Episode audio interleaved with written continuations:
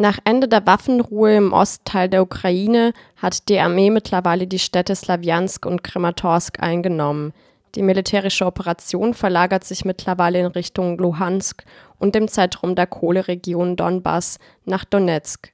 In der Stadt wurden zuvor zentrale Verwaltungsgebäude durch separatistische Gruppen besetzt und die sogenannte Volksrepublik Donetsk ausgerufen. Radio Dreieckland sprach am Samstag mit Olga über die aktuelle Situation in der Stadt. Sie lebt im Zentrum von Donetsk und ist unter anderem in der Organisation Stop Tuberculosis aktiv. In den Nachrichten hört man, dass die ukrainische Armee Slawjansk unter ihre Kontrolle gebracht hat und auch, dass die Kämpfe mittlerweile um Donetsk am Flughafen stattfinden. Wie ist die Situation in Donetsk zurzeit, Olga?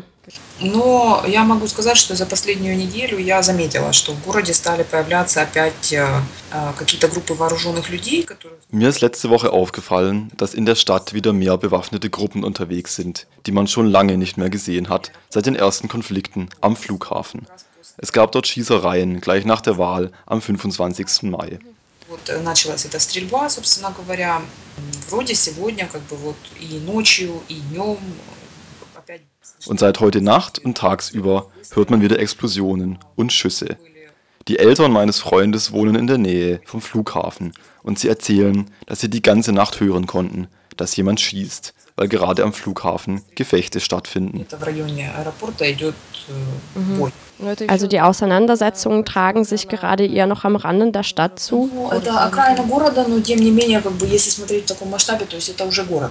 Es ist zwar der Stadtrand, aber eigentlich gehört er bereits zur Stadt dazu. Dort stehen bereits Wohnhäuser. Ich kann mir auch schwer vorstellen, wie die Leute dort gerade leben.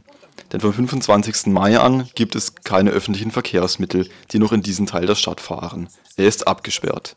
Die Leute sind faktisch gezwungen, weite Strecken zu Fuß zurückzulegen, immer mit der Gefahr, in einen Schusswechsel zu geraten.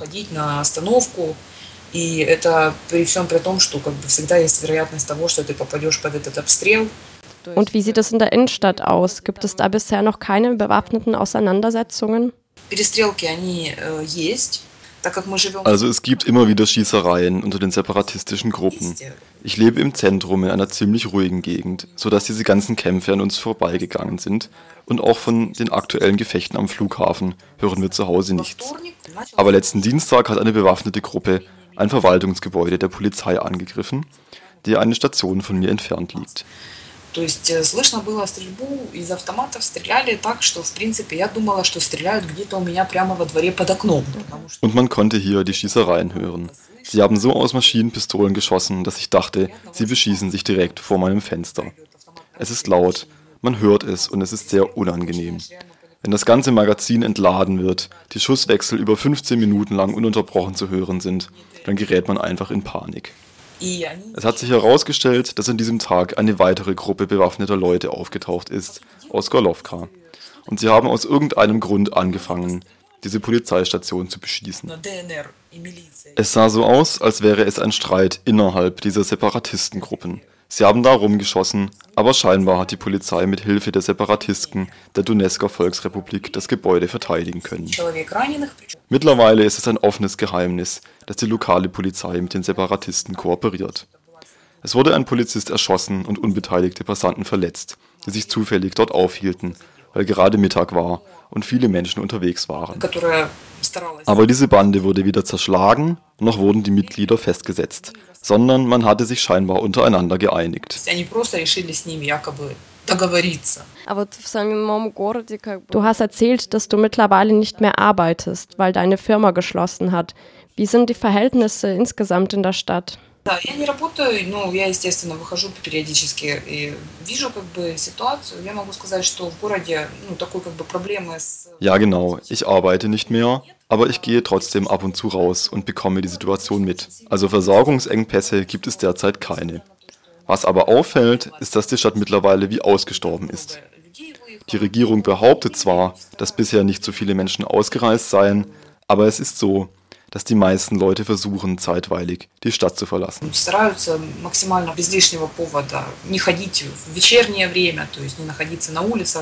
Alle versuchen abends nicht auf der Straße zu sein. Sie hören Nachrichten, um zu sehen, in welchem Stadtteil es gerade am gefährlichsten ist. Und Freizeiteinrichtungen, Cafés, Restaurants, Einkaufszentren sind mittlerweile geschlossen. Die Stadt gibt ein ziemlich tristes Bild ab. Es fällt auf, dass die Wirtschaft und die Infrastruktur unter diesen Kämpfen leiden. Befürchtet ihr, dass die ukrainische Armee in die Stadt selbst einmarschieren könnte? Man sieht ständig irgendwelche bewaffneten Gruppen in Transportwegen umfahren und dagegen wird nichts unternommen und man weiß nicht, was es für Leute sind und zu wem sie gehören. Um ehrlich zu sein, wir haben das Gefühl, dass die Stadt vergessen wurde und man sich um andere Dinge kümmert. Aber wir ahnen natürlich, dass der Militäreinsatz irgendwann in unsere Richtung kommt. Und dieses Ungewisse drückt sehr auf die Psyche.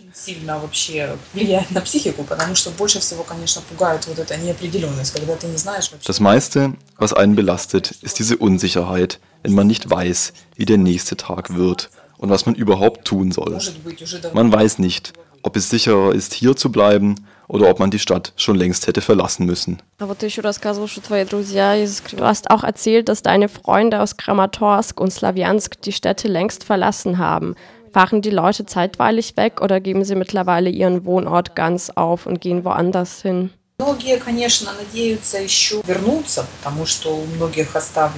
Viele hoffen natürlich noch, dass sie zurückkehren können. Viele haben noch Wohnungen und Häuser.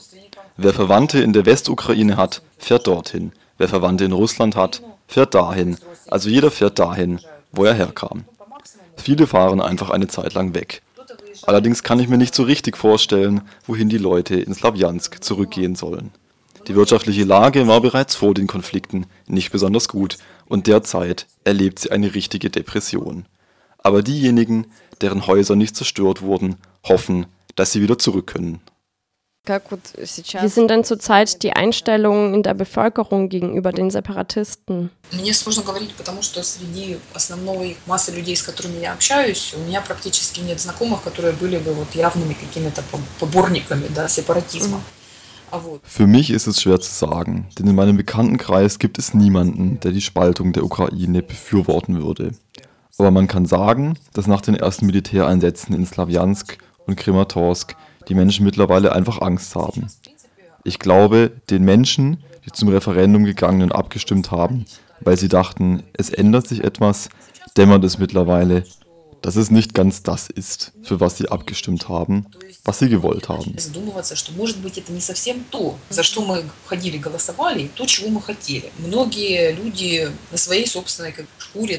Und viele konnten an der eigenen Haut erfahren, was eine solche unabhängige Republik mit sich bringt.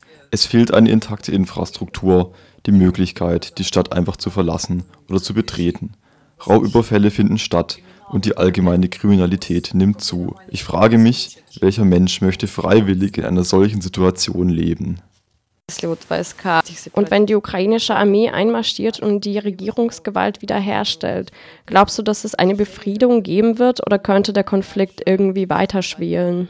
Мне кажется, что последствия всего того, что сейчас происходит, еще как бы Украина и в частности как бы наш регион мы будем испытывать еще достаточно долго. Ich glaube, dass die Ukraine und die Donbass-Region die Folgen dieser ganzen Ereignisse noch lange spüren werden. Ich befürchte, dass diese Ideologie des Hasses, die in letzter Zeit geschürt wurde, auf fruchtbaren Boden fallen könnte. Hier wurde mit den unterschiedlichsten Gefühlen der Menschen gespielt, mit dem Gefühl benachteiligt zu sein, dass man sie in Kiew nicht wahrnimmt, dass ihre Sprache diskriminiert wird, weil sie keine Amtssprache ist. Und auf diesen fruchtbaren Boden wurden nun die Körner des Hasses gesät, und sie auszumerzen wird nicht so einfach sein. Es wird nicht reichen, dass man die Separatisten vertreibt, weil die einfachen Leute, die sie unterstützt haben, hier bleiben. Und es wird sich noch zeigen müssen, welche Ideen und Einstellungen das Ganze mit sich bringt. Ich glaube schon, dass sich alles beruhigen und normalisieren wird. Aber was es für Folgen haben wird und ob sich die Geschichte wiederholt, ist schwer zu sagen. Ich glaube aber, dass es nicht folgenlos bleiben wird. Конечно, в любом случае, без последствий это не пройдет.